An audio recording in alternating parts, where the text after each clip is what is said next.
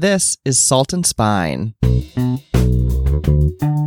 so you're asking a lot of somebody who's who's reading a, a cookbook. So you're kind of engaging them, you know, head, heart, and hands. Really, it's like this very different way of relating to a book than you are to an art book. And that's kind of why I love designing cookbooks too, because there's a creative aspect to it, but there's also a very practical aspect to it. And you have to kind of keep that balance in mind whenever you're designing. We knew that basically with the world in turmoil, that there was a, an opening for our perspective and that we were prioritizing our perspective on this as Black men and as Black artists. That we knew how to make this book and we didn't want anyone getting in the way of that. Hi there, I'm Clea Worster, and you're listening to Salt and Spine Stories Behind Cookbooks. You're tuning in today for a special episode, the third episode in our four part series, Behind the Spine. In this series, we've shifted focus away from the authors to hear from some of the other talented folks who work behind the scenes to create the beautiful cookbooks that we all love. You've already heard from the recipe testers and the photographers, and today we'll hear from the folks who bring that content together into one book, the graphic designers. You just heard from today's guests, cookbook designers Frances Baca and George McCalman. Today's episode, we'll start with a peek into the mind of cookbook designer Frances Baca. She'll teach us about typographic details that can set a book apart from the rest, how she begins a design project, and the characteristics that make cookbook design so special. Frances designed her first cookbook at just seven years old. Snacks, the homemade cookbook, featured a green construction paper cover with a yarn binding. Suffice it to say, Frances has always known that she wanted to design books, and not just cookbooks, though that's what we'll focus on today. She studied design at Rhode Island School of Design, where she learned to pay close attention to the minuscule details that can make a book so special. She talks about sticking up for her readers and the unique challenge of designing a cookbook, which she says ought to be a multi-sensory experience. Because cookbooks are also practical books that we use in our day to day lives, Frances stresses the importance in her work of everything from making the font large enough to read to ensuring that the spine lays flat on the countertop so you can easily cook from it. Frances tries to account for it all. After the break, you'll hear from the innovative graphic designer and artist George McCalman. He'll tell us about the unique, hands on approach that he took to designing Black Food by Bryant Terry, how graphic designers' role in society is much more important than you might think, and what it's like to bring a diverse range of voices together into a unified book. Let's head now to the virtual studio where Frances joined us from her home in Berkeley, California. Hi, Frances. Thank you so much for joining us on Salt and Spine. Thank you, Clea. It's a pleasure to be here. It's great to have you. So, we'll just start with your personal background. How did you get started in design and in cookbook design specifically? Well, I have always loved books and design. And from a very young age, I mean, like six, seven, eight years old, I knew that I wanted to be a designer. In fact, the first cookbook that I designed was called Snacks and I was probably seven, and it has a green construction paper cover and a yarn binding and a little drawing of fruit on the cover. My mother still has it. It's a very prized possession. So I, I always loved design and I always loved making books and looking at books. When I went to college, I studied design, and when I graduated, I worked as a publication designer at um, a state university publications office for about a year. And so I really got to learn kind of the technical ins and outs of how to build documents and how to think about catalogs and pacing and that sort of thing. But I wanted to go deeper. I wanted to learn a little bit more about design and kind of look at more of the creative aspects of that. And so I decided to go to graduate school and I enrolled at Rhode Island School of Design and I got my MFA in graphic design there. And that was a really, really formative experience for me because I was exposed to so many wonderful people, my professors, visitors who came to um, RISD. Um, definitely lots of book designers that I hadn't heard of before. Mm-hmm. Um, and it was very, very inspiring to me and it's super challenging also. But I really got involved in artist books, and my body of work was based on bookmaking. And so that was something that I really just fell in love with. And of course, typography. Mm-hmm. And when I left, I knew that I wanted to continue making books. And so I came to San Francisco and started freelancing with publishers here. In fact, the first book I did was a photography book with Chronicle Books called Chavez Ravine, and um, just kind of blossomed from there. Yeah. It sounds like you have a lot of experience also doing art books. I'm wondering what you feel like the difference is between when you're designing a cookbook and an art book, because cookbooks have also become these really visual objects, and there's so much more of a focus on the graphic design. I design a lot of different types of books. I do art books, I do craft books. I just did a, a kids book actually about photography and photography, which was really fun. But my true love really is cookbooks, and that's kind of the, the bulk of the books that I do. Cookbooks are so unique because they are this perfect combination between like personal narrative, but they're also very functional, and that you're trying to achieve a goal, right? You, are trying to make mm-hmm. something. You're trying to feed or do whatever you do. And so you have to, as a designer, think about how you engage people on many different levels. It's a very multi-sensory experience if you're looking at a cookbook, right? Because an art book, you're taking it in, you're getting inspired, but you're not actually taking and doing anything with it necessarily. A cookbook, you're getting inspired, you're kind of hearing the author's story, especially if it's something very personal. But you also have to be thinking about the technical aspect of this. Okay, now I have to like think about ingredients that I have to buy and things that I have to prep, and I have to get my mise en place set up, and you know all of these things that you have to do, and then you have to kind of get into the actual process of making it, and you have to have to invest that time, and so you're asking a lot of somebody who's who's reading a, a cookbook.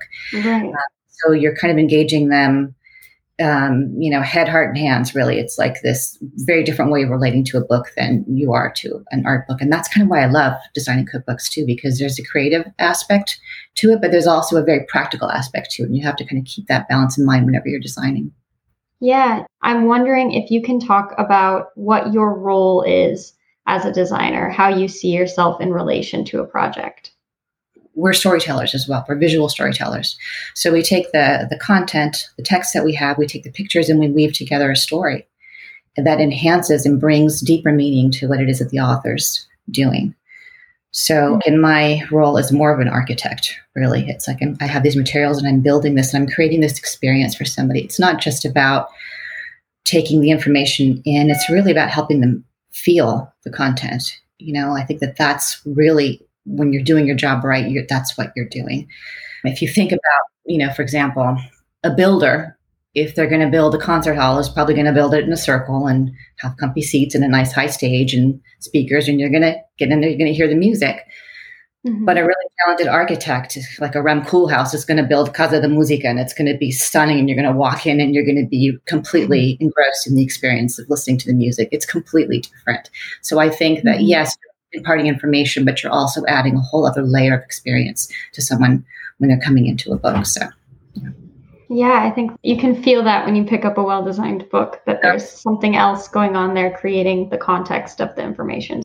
Is that usually how the process looks for you as a designer? You get the text and you get the photos and you have an idea of what will come out of it and you're piecing that information together? Or have there been projects where you're involved at sort of an earlier stage before all the assets are kind of gathered together? Oh, yes, yes. So I've been involved at all, all different stages. Sometimes I've come in when everything's already done and I'm just piecing it together. Sometimes I'm involved in the brainstorming process and helping kind of conceptualize look and feel and hiring photographers. And so I've, I've come in at all different stages.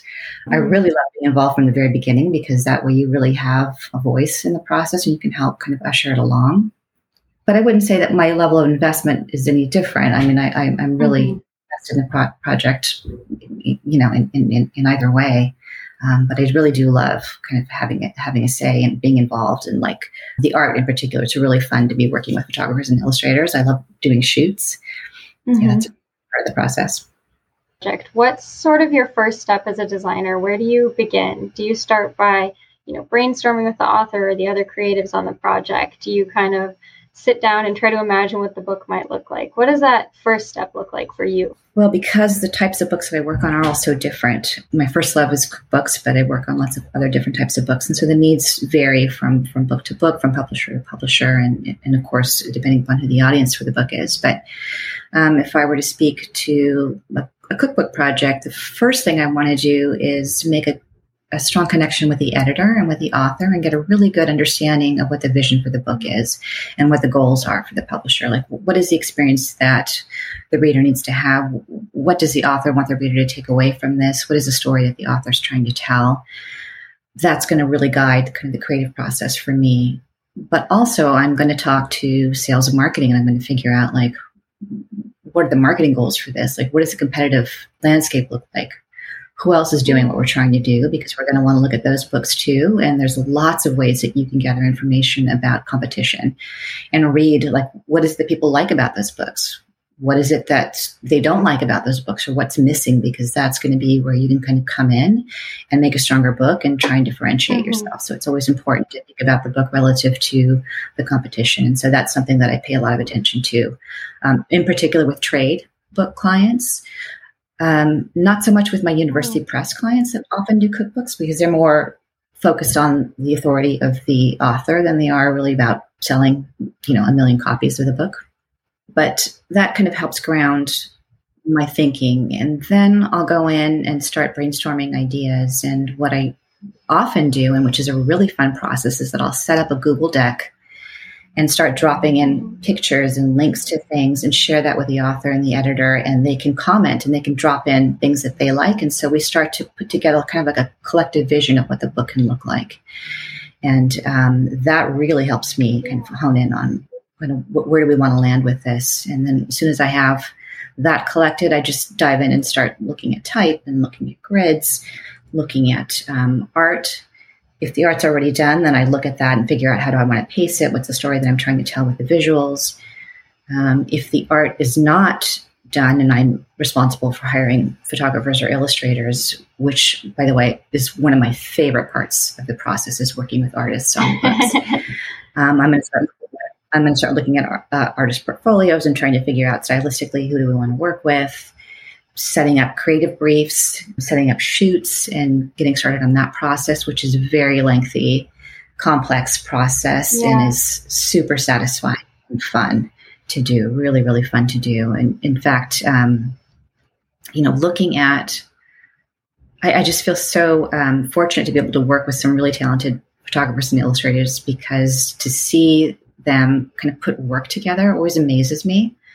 Because even though I'm a designer, I, I, I don't know, I can't draw very well, and like I, I just have such admiration for people that can just kind of pull that together really quickly. And so to watch their process is really wonderful and satisfying. And, and one of the moments that I love most about working on cookbooks is dropping in the art. When the art's done, and you start mm-hmm. dropping in those photos, those illustrations, it's like the pages kind of come alive, and that's when you know everything starts to come together so that's that's a super fun part of the process uh, and then you just dive yeah. into laying everything out through rounds of corrections and comments from author and and editor until you're ready to go to press if you're lucky you can go on press and see things at the printers mm-hmm. and just make sure the colors are looking right the paper's looking right um, through the pandemic that wasn't really possible yeah. and so most of that was really via pdfs and that's not quite as satisfying a process, but you know, we, we got good outcomes there too. So that's kind of in a nutshell what uh, what a cookbook process looks like for me. Yeah, you described kind of like the moment when you're dropping in the photos. Is it usually do you design a spread with the photos in mind? You know what photo is going to go into it, or is it ever the case that sort of those two things happen in collaboration with each other, where you're kind of like setting up the photo in collaboration with setting up the page? It's um, it's both. Sometimes, you know, if you're shooting a recipe, obviously you have to have a very specific photo go with a recipe. And so I'll, I'll, always have a photographer do a few different angles, maybe with some different types of props, just so that we have enough variety and so that when you're flipping through, you're not seeing the same prop in the same chapter or, or you know, you just want to have enough spreading the, spreading the photos out enough so that you don't have repetition between those types of things. But I'll often have photographers shoot what we call pickups, and that is just let the uh, the photographer be creative and arrange something on a tabletop and take photos of those things. And so those are often really fun. And you can take them and drop them into places mm. where you need a little extra color or you want to tell just have a little bit more texture um, to the pages. So sometimes I have a very specific vision for what I want to do. Like there's an opener and I want to have a table with you know, shot from above with a plate and I want to have specific things there and the photographer will will do that. But I also like to let the photographer do their thing and say, well, here's what, what we want to do. Shoot that, but shoot whatever else you think might work. And that's often surprising and really fun. And, and I'll be mm-hmm. like, that's brilliant. I didn't think about that. Let's do that instead. You know, so that's again a fun part of the process. Are there any challenges that you run into when you're working on the type of project where you are given all of the assets and you come in at the end to kind of piece it together? Like, what sorts of constraints are you working with there? Well, when the art is already done, um, it's mostly constraints around timing, you know, and, mm. and and budgets and sometimes reconciling different voices that have different opinions about how something should look. Sometimes the author wants one thing one way and the editors want it a different way, and I might have a different opinion. And so you really have to be a good listener and be really collaborative and just keep in mind like the, the author's vision, but also like what are the publisher's goals for this book? Because obviously it's got to sell and so we have to think about what the what those demands look like and what the market looks like. Um, that can be kind of the, the biggest challenge really. So it sounds like you end up sort of in some cases mediating between the author and the publisher or um, sometimes not so much between the author and the publisher because uh, frequently that's more where the editor is involved but okay. um, you you can be definitely caught in between that especially if uh, I'm working as a creative director where I have a designer who's working with me. And then we've hired a photographer and we've hired an illustrator, and everybody's got their opinion about it. And um, sometimes the creative direction wants to kind of go in one way, but the practical considerations need to be pulled in the other way. So my job is to kind of make sure that that the creative team can do what they're good at, can leverage their strengths, can have fun creatively, but also keep in mind that we've got a budget that we have to mind, or we have a deadline that we have to, to meet, or we have certain constraints in terms of the market or the audience that we have to keep in mind. And so that, you know, it's a very fine line between, you know, having that creativity and that fun, but also keeping mm-hmm. it practical and, and in line with what the publisher needs to achieve for the book. It sounds like you have to do a lot of different collaboration with your teams, with publishers, with editors, and then also, you know, you're bringing disparate information together. I'm mm-hmm. wondering what kind of skills do you think serve you well as a designer and as this creative director who's bringing those voices into one space? Yeah, that's a great question. I think, you know, book design is such a unique practice within the design field because it's a combination of creative expression, which is sort mm-hmm. of inherent in the kind of design that you're doing, but it's also really firmly rooted in systems thinking. Like book design is a balance between constant and variable bringing people in and having certain things that are constants within the design that help ground the person's experience and then variables that keep people's interest to keep them engaged as you're leafing through page by page. And so you always have to be thinking about that system and those kind of practical considerations.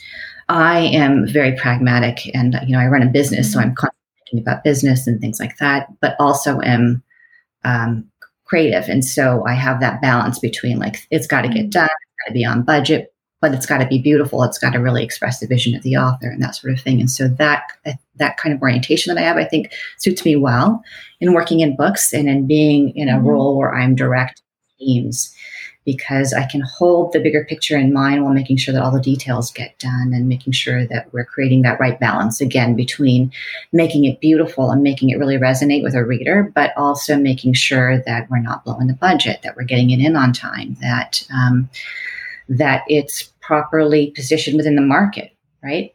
Part of my mm-hmm. role is to understand not only what we're trying to achieve with this particular book, but what are other people doing? What else is out mm-hmm. there? Because we have to be able stand out and be differentiated from what what else exists there in the market. And so that's another thing that we have to be thinking about in the whole process.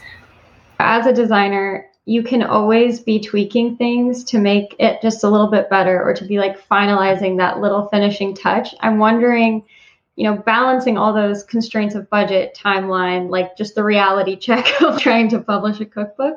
How do you know when to sort of like step away from a project and say, you know, this is where I leave this. This is finished yeah. and ready to go out. It's when the calendar hits me. Let's do. Gotta get there. Okay. Um, yeah, I'm doing this for a really long time, so I know how long things take me to do, and mm-hmm. so I'm, I'm, pride myself on hitting my deadlines, and so I, I, tend to be pretty good about that. And I think I've I've learned over the years also what I can let go of, what really mm-hmm. isn't matter in the grand scheme of things, or what really isn't going to bring much value to the reader or to the publisher versus the things that really are important. Those things I will always fight for and advocate for. I tend to be very precise when I'm working, and there are lots of things that I uh, check off my list as I work through a design. But the, the one thing that I've learned to really um, surrender over time is getting really obsessive about typographic details, tiny typographic details. There are things that are really important to keep in mind when you're typesetting a page and that are um, kind of non negotiables for me. Things like um, making sure that your line breaks are really clean. Um, making sure that you don't have hyphens that are stacking at ends of lines or words that are repeating, um, making sure you have good leading, which is the space between the lines, making sure that you've got legible type. Um, but tiny things like spaces between words or spaces between letters, um, adjusting that is called kerning. And it's good typographic form to kern mm-hmm. things when you're typesetting them. But when you have you know, a hundred recipe titles or a hundred heads, you're not going to do that. There just isn't time for that. And so that's something that I've learned to kind of let go of over time. If I'm typesetting a book cover, I certainly will go in and adjust all the tiny little details there because they're far fewer words. But um, for a book, it just isn't practical. And so I've learned to kind of let go of that. And um, InDesign, which is a program that most um, designers use to lay out books, um, has gotten much better over time in terms of doing automatic adjustments for those types of things. And so, fortunately, it's not as much of a problem as it used to be. Um, another thing I've learned to kind of let go of is um, something called uh, ligatures, which is like two characters that are combined, like an F and an I. If you don't use the ligature, oftentimes the dot in the I will crash into the dot in the F, and it just creates this sort of unpleasing looking set of, of characters. And so um, some typefaces will have built-in ligatures that you can use. Um, that's a very nitpicky type detail. Some, like I say, are, are built in. You don't have to worry about it, but some you do have to, to kind of manually put in there, and that could just take a, a long, long time. And so I've learned to kind of release that over time. But that said, if I do have time and I'm designing the book, I will go in and kind of do some of those really tiny, tiny details. You mentioned the things that you'll always fight for when you're designing a cookbook. I'm wondering what those things are that you think are the most important that really will make the difference for a reader.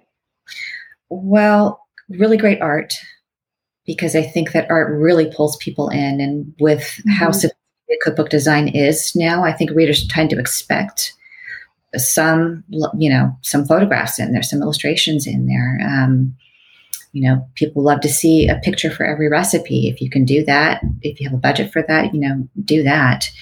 Um, I think print quality is another thing too. You want to make sure you have good mm-hmm. paper. And as I was just talking about binding, making sure that you've got a good binding that is practical so people can actually cook from it when they're in their kitchens. Um, I think those are the most important things that I'll definitely fight for. Yeah. Are there any books that you'd like to see made in the future, books that you haven't seen yet, or changes in design that you would look forward to? You know, cookbooks, um, it's such a vibrant, really broad category. There's just so much out there. Um, you know, fortunate for us who love cookbooks and, and for designers who, who get to make them. So it's hard for me to pinpoint like mm-hmm. a particular type of book that I think that should be made. I think that if you're looking for something, you're more than likely going to be able to find it out there. Um, and sometimes you don't know that you're looking for it and you find it and you're delighted and you you you want to have it which is always kind of um, a wonderful thing to happen something that might be good to consider especially for designers is accessibility for readers and um, you know this mm-hmm. doesn't exactly answer your question but it, it's related to that in that um, as i mentioned before as a designer your responsibility is really to be kind to the reader like you really have to think about how they're experiencing this book you need to kind of guide them into the book. You need to help them navigate through the book.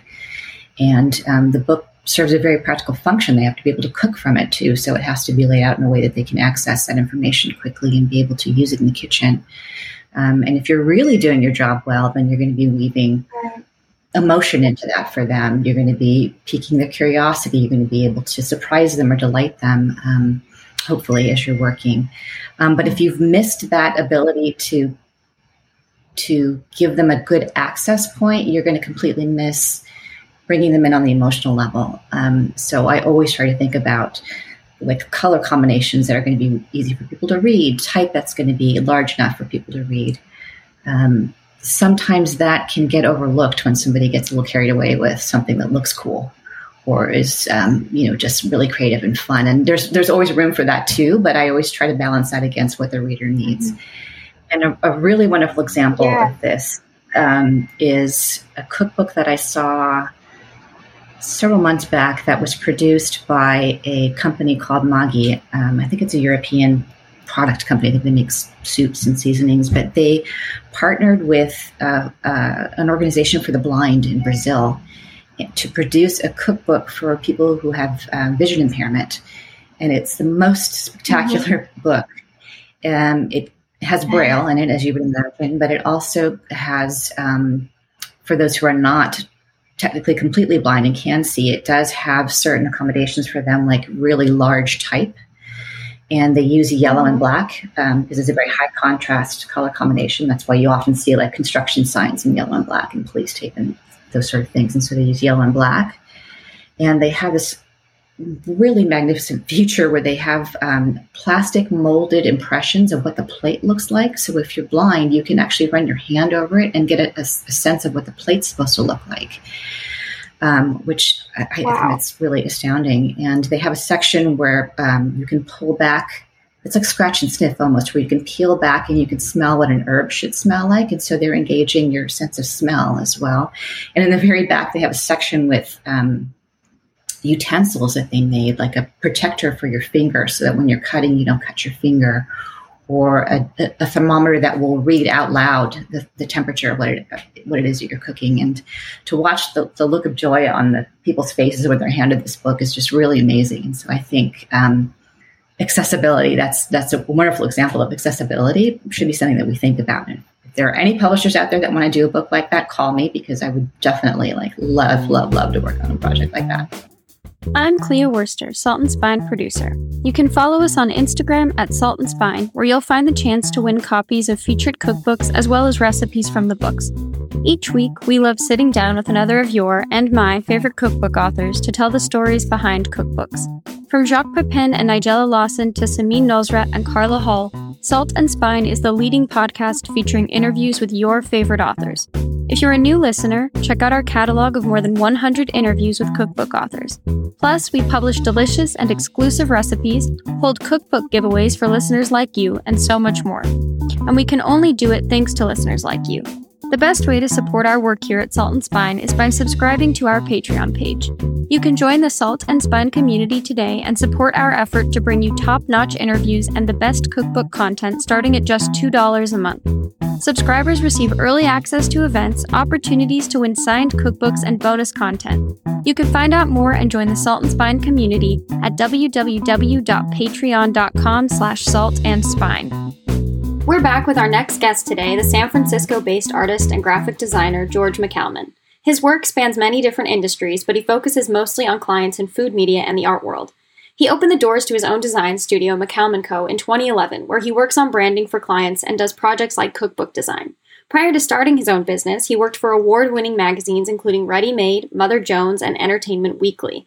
Today, we'll zoom in on his design process for Black Food, the first publication for Bryant Terry's imprint, Four Color Books. George talks to us about flipping the traditional design model upside down, facilitating collaboration between all the folks on the creative team, and how he sees himself as a graphic designer, as a steward of information. Let's join George in the virtual studio where we'll talk cookbooks. Hello, George. Thank you so much for joining us on Salt and Spine.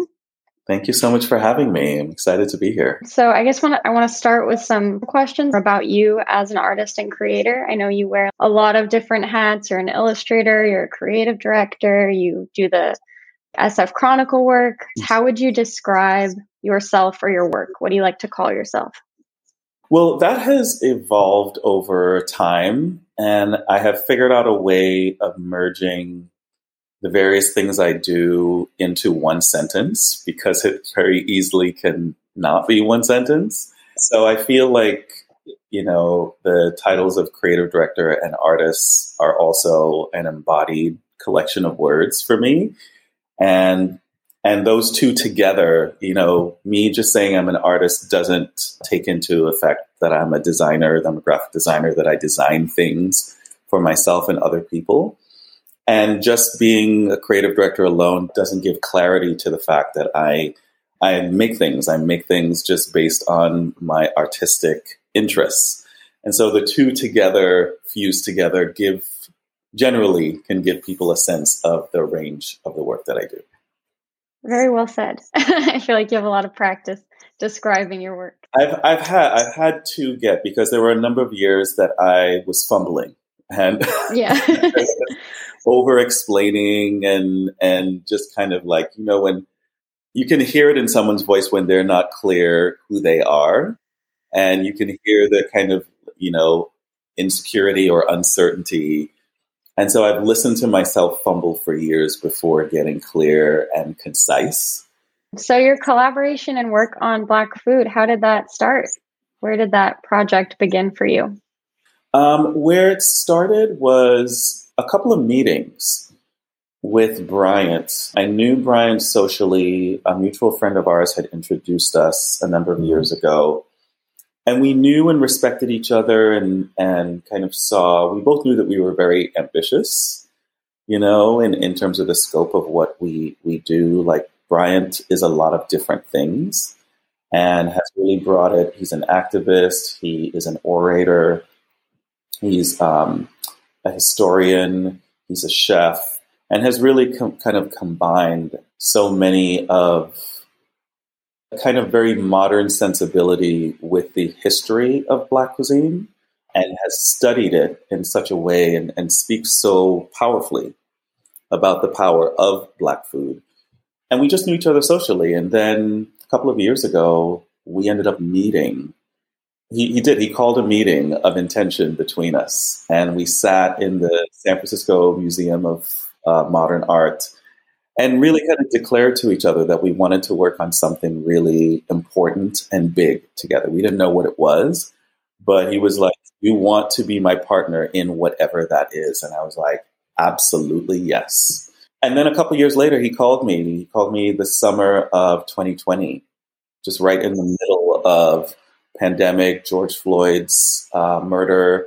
And he was like, I have it.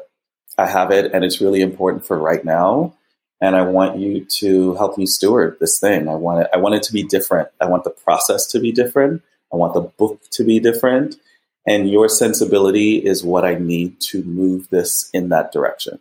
He was talking about it, and he was kind of like backing into the conversation, and I was like, "Wait, are you asking me to design this book?" He was telling me about this, and and we were talking for about five minutes, and I was like, "Wait, oh, you're talking to me? You're like asking me." You're asking me to design this thing. And he said, Yeah, are you are you interested? And I was like, Man, are you kidding me? I you had me at yes from the first sentence. I said, Let us let us do this. Is it common for you as a designer to come on so early in a project to really be a steward, like you said, of of a work like this? Well, you know, there is my process and then there is the book publishing business. And mm-hmm. those things are very different. And so, what I, in Bryant contacting me, he knew that I already knew the process that I wanted to do for this book and mm-hmm. that it was different than how uh, the book publishing process works. And he basically was like, I want to do this your way. I don't want to do it their way. Um, mm-hmm. And because you're going to bring the cultural um, essence of what we're doing into the process. And so we're going to have to shift the process around to make sure that the cultural decisions we're making are as important as the production. Mm-hmm. And it's like basically, I don't want to have to translate this book to white people for the entirety of the making of it. And mm-hmm. you are going to know what that is. And so between the two of us, we can kind of erect a little force field of protection around around this. Um, and we knew that basically, with the world in turmoil, that mm-hmm. there was a, an opening for our perspective, and that we were prioritizing our perspective on this as Black men and as Black artists. That mm-hmm. we knew how to make this book, and we didn't want anyone getting in the way of that. We wanted to know that the publisher we were working with was partnering with us, but wasn't overseeing the process. Like he right. handed the process to me. He said, "I want you to oversee this," and so I, I knew I knew what he was step, asking me to step into, and I was really excited about it. Yeah. What did erecting that force field around the project and creating that space for it really to become what you guys wanted it to become? What did that look like for you? What types of things did you do to make that possible? a lot of communication, a lot of care. You know, we had a mostly black team put this book together. And the first thing we did was put the team together the black photographer, the black stylist. We just wanted to make sure that the team that we had, you know, this, we had a beautiful rhythm with each other. And we got clear with each other about what we were doing. And so one of the things that I instituted was production calls, where we were talking weekly months before we started designing the book, months before we started photographing the book. And, you know, so we were really a beautiful, we were a beautiful band by the time we got to the actual making. Like we spent a lot of months talking theoretically, organizing, setting up, making lists, but also getting into the ephemeral aspects of the book. And it was important for me to translate my process to the whole team. I, I love explaining to people what I do and, and ex- demystifying the design process because it can be intimidating when you don't know it. And I, I love doing it. I've, I've been, you know, a professional designer for close to 30 years now. And I, I know the inner workings of the process and I love explaining the process to people. And so, kind of bringing people along and letting them know what's going to happen next, why we made the decisions that we did. You know, there were certain things that counted on everyone's involvement and in terms of opinions and so on. And there were other times I just had to make the decision. And I was like, totally comfortable in both realms. You know, there were some times that someone made a suggestion. I was like, no, we're not doing that. And and here's why. So your process as a designer, where do you start? For this project, it seems like you started with a lot of communication, but like you specifically with your work, what where does it start for you? For me, it always starts with the joint twin poles of philosophy and emotion. I always I want to understand what it is I'm doing, why I'm doing it. Like you know, what is the context of this? And in the case of black food, we were basically course correcting a lot of things that a book like this didn't really exist, that it hadn't been made in this way before, that it was basically black people telling black stories working with a white publisher, but basically, you know, prioritizing our perspective and being clear that that was the north star of this book that we were we're telling the story of the black diaspora which we are as a as a culture and a community that we have you know food i think tells history more accurately than history books do because where food migrated from and to tells you what actually happened in, in, a, in a certain place. It tells you the actual history of people. And, you know, the idea of telling the story of Black migration through food is a really obvious thing. And I know other people have done it before, but Bryant wanted to do it from a really contemporary perspective he didn't want it to feel weighed down in just prose. He wanted the book to feel vital and vibrant. And he's also, you know, Bryant is a child of poetry and hip hop.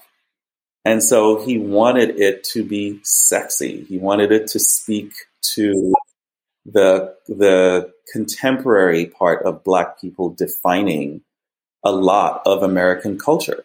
That, you know, you look at the the most important who are the most important actors, the, the people doing music, that you know, films. Right now, it is the black community that is that is really kind of defining and redefining.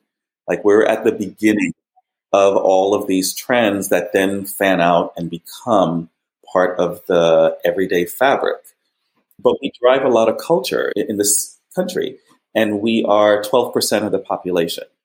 And what he wanted to do was basically take that value, like bring it real close to all of us, have us look at it, disseminate it, package it, write it, photograph it, and then uh, send it out as a gift to the world. It's like, this is what we do. This is what we have done, and this is what we do.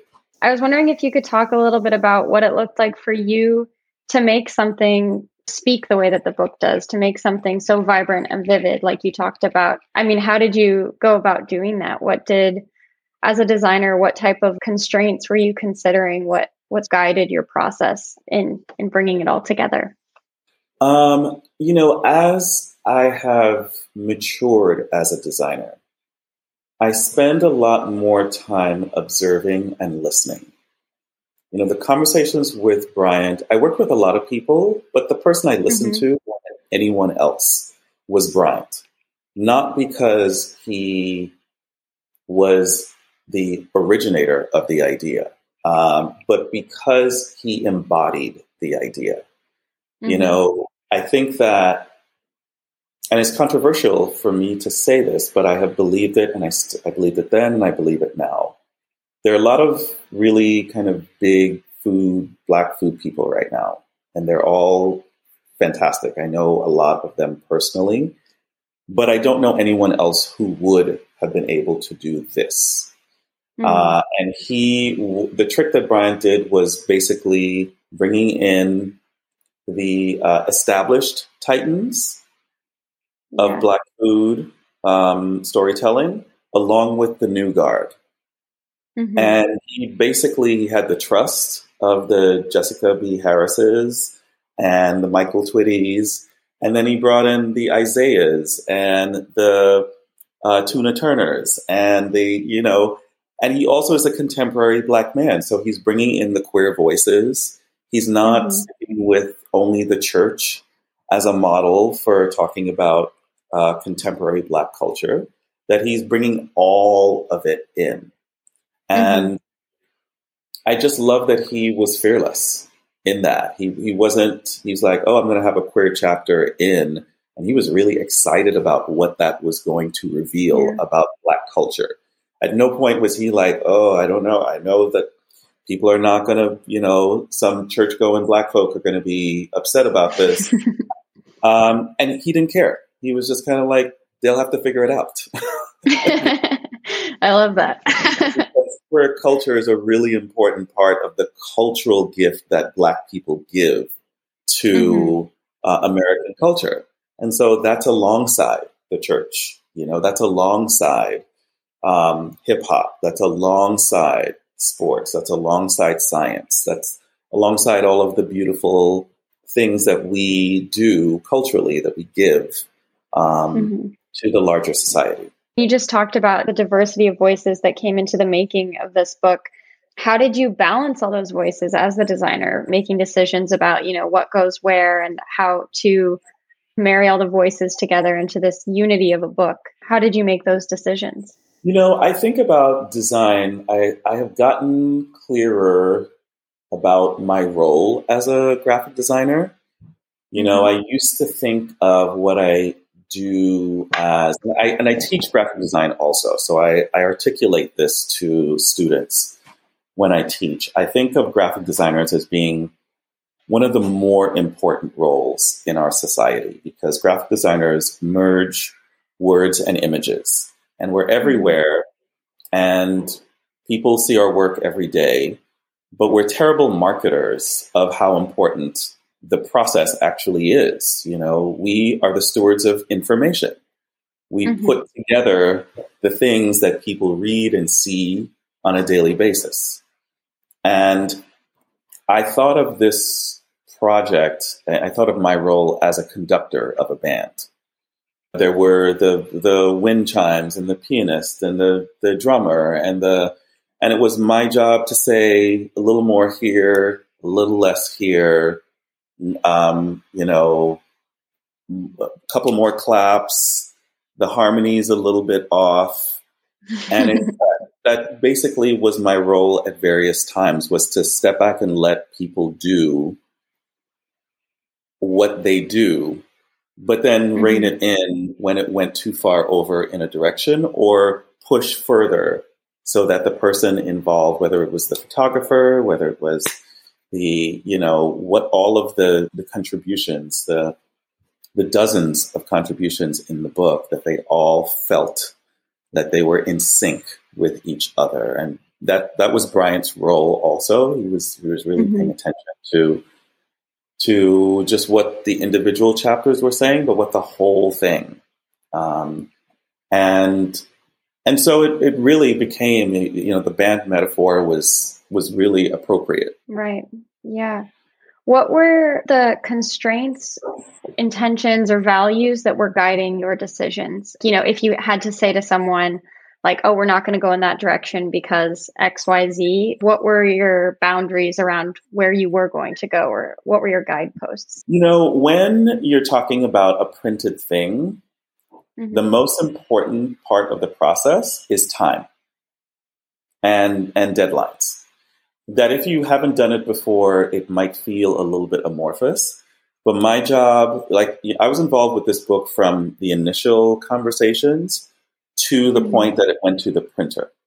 So right. I was a part of every decision having to do with anything visual about the book. I was I was the person aside mm-hmm. from Bryant who was making those decisions. And so it really became you know, the consideration of time. COVID was the other twin. that was the other thing that just it just loomed over everything. You know, we mm-hmm. shot this book at the height, January and February 2021. And it was right in the midst of a surge, but we had been planning for it for a good four months. Mm-hmm. And so it was one of the best experiences I've ever had directing a shoot. And we shot it over two weeks. We were just really intentional and considerate and smart. It was my job to kind of rein in what we could or couldn't do. Because mm-hmm. we were shooting during COVID, we decided to make it studio rather than shooting it in natural settings. Mm-hmm. And so you know, we just made a, a lot of really thoughtful decisions, but the time that we had is a, is the hugest factor of any print thing because you basically are working backwards from the print date. And so everything has to slot in, you know, from the conceptual stage to the design stage to the reading and the galleys and the revisions and then you're doing the cover and then and it, it, all is just like this continuity of, of conversations. But then you have mm-hmm. deadlines that you know you have to meet because it affects the next stage of the process. Yeah. As you're kind of describing the different stages of the process you said like you know and then you have the design stage. It sounds like in this project because it's i mean it's just unique the way you all went about it but where does the design stage begin for you typically and then in this project specifically I, I, work a particular way that I've developed over time, which is that I sketch out everything that I do. And so early in the design process, and for me, the design process starts at the beginning. Even though I'm not physically on my computer designing it, like my mm-hmm. brain thinking through solutions is the design process. And so, you know, the, the cover for Black Food, I sketched out, even though I designed that cover a year later, I sketched out what became the cover after I had my very first conversation with Bryant. Because he articulated very clearly what this book was going to be. And then we ended up going off in a whole a whole lot of different directions for the cover. But then mm-hmm. at the last minute, we ended up coming back to this original idea. And it was Maverick to do an all type cover. It was Maverick to put Bryant's name on the on the cover. And that was that was my idea because I mm-hmm. felt philosophically that his name should be on the cover. That yeah. it was his manifesto, it was his idea. And and I also knew that I'd never I had never seen a book like that. I had never seen a book be so declarative about the person who was making the thing being alongside the title of the book. And so I knew it was mm-hmm. distinct. But to me, it was the only thing to do, you know? and yeah. so, you know, I'm always sketching out my ideas. And even if it's something that is not used, along the way, you know, I'll even in our meetings, I'd sketch out an idea and hold it up to everyone so everyone knew what I was thinking, and so that people would be like, "Oh, okay, no, I I, I understand that." Um, and that's typically what I do. So even though the book itself didn't start being designed for several months, uh, the layout of the book was designed before the shoot, uh, which does not usually happen with cookbooks. Books are designed Yeah. after they're shot. And it was one of those things where I was like, this does not make any sense to me the way you guys do this. So we're going to do it my way, just so the whole team, the whole photography team knows the context of what the images that they're making, which is going to m- allow everyone to feel more settled and everyone's going to produce better work as a result of that, of knowing the container that these images are going to be living in. And it worked. It Yeah. completely worked. Every, everyone got super excited. Everyone knew kind of like, oh, this is going to be living here. This is something that we, we can shoot. And we shot intentionally. There were some Mhm. images that we shot um, to fall over two pages. There were some images that we shot deliberately vertically, that there was intention in what we were shooting. And most cookbooks, you just shoot stuff and then you design around that. And that process has never, never made sense to me. And it, and books, publishers do it this way all the time. And it's such a bad idea. It is such a bad idea. what to you makes it such a bad idea? because you're working backwards. It forces it forces the entire team to work counterintuitively, and everyone in publishing just works this way. Um, that you basically have to take something that is made with no context, and then define a new context around it. So you can always see basically books where it's clear that the person who designed the cover did not design the inside.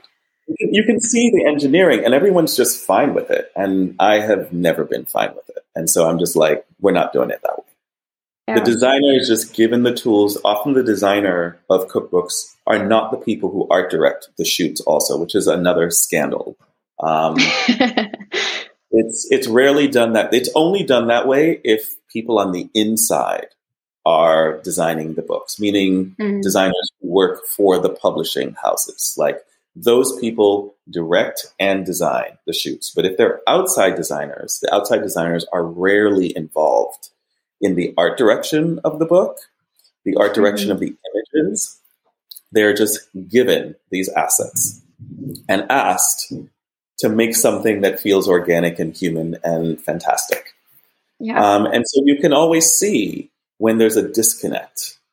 And, and you can see the reactionary, you can see the responsiveness. Has this changed the way you'll approach future projects or the types of projects you'll take on? Oh, it, it already has. You know, Mhm. it, it really. You know, I've been designing printed things for a couple decades, and the thing that never gets old, I never get cynical about it because I think it's a just a really interesting process. I really love talking about how things are made because most people don't think about uh, how everyone reads. Everyone reads books, but no one thinks about how they're made. Uh, And for me, I love sharing the process because I think of it as endlessly interesting. Um, working on Black food gave me a mandate for how I want to work on books moving forward. And I'm Mhm. I'm currently designing a lot of books, and it has really kind of given me a case study of how it can be. And I'm mostly designing books of Black authors right now because I feel like there's not enough representation on the design side of people who look like me. And so I'm Mhm. very much, I take my role really seriously as a uh, moderator and a translator of kind of, you know, book publishing. It's, they're not always kind of super honest about timelines and, and budgets and, you know, production schedules. And so I know Mhm. all the language and I know the process inside and out. And so I'm really there as an advocate, frankly, of the authors that I'm working with to make sure that they're getting all the information they need to make decisions that they feel great about. And that's our show for today. Thank you so much for tuning in. Check back next week where we'll hear from literary agents Monika Woods and Rica Allannic and the author of Will Write for Food, Diane Jacob, about cookbook deals, writing a proposal, and growing a platform. As always, you can find bonus content from our episodes on Salt and Spine. Remember, if you like hearing from your favorite authors, and we hope you do, please click subscribe wherever you're listening. And of course, the best way to support our work is to subscribe to our Patreon page and join our community at patreon.com slash salt and spine. Our show today was produced by me, Clea Worster, and our host, Brian Hogan Stewart. Salt and Spine's kitchen correspondent is Sarah Varney. The Salt and Spine original theme song was created by Brunch for Lunch. Salt and Spine is typically recorded in San Francisco's Mission District at the Civic Kitchen. The Civic Kitchen offers virtual and in person classes for home cooks. You can find out more at thecivickitchensf.com. Thank you, as always, to Jen Nurse, Chris Bonomo, and the Civic Kitchen team, to Edible San Francisco, and to Celia Sack at Omnivore Books. We'll be back next week to talk cookbooks.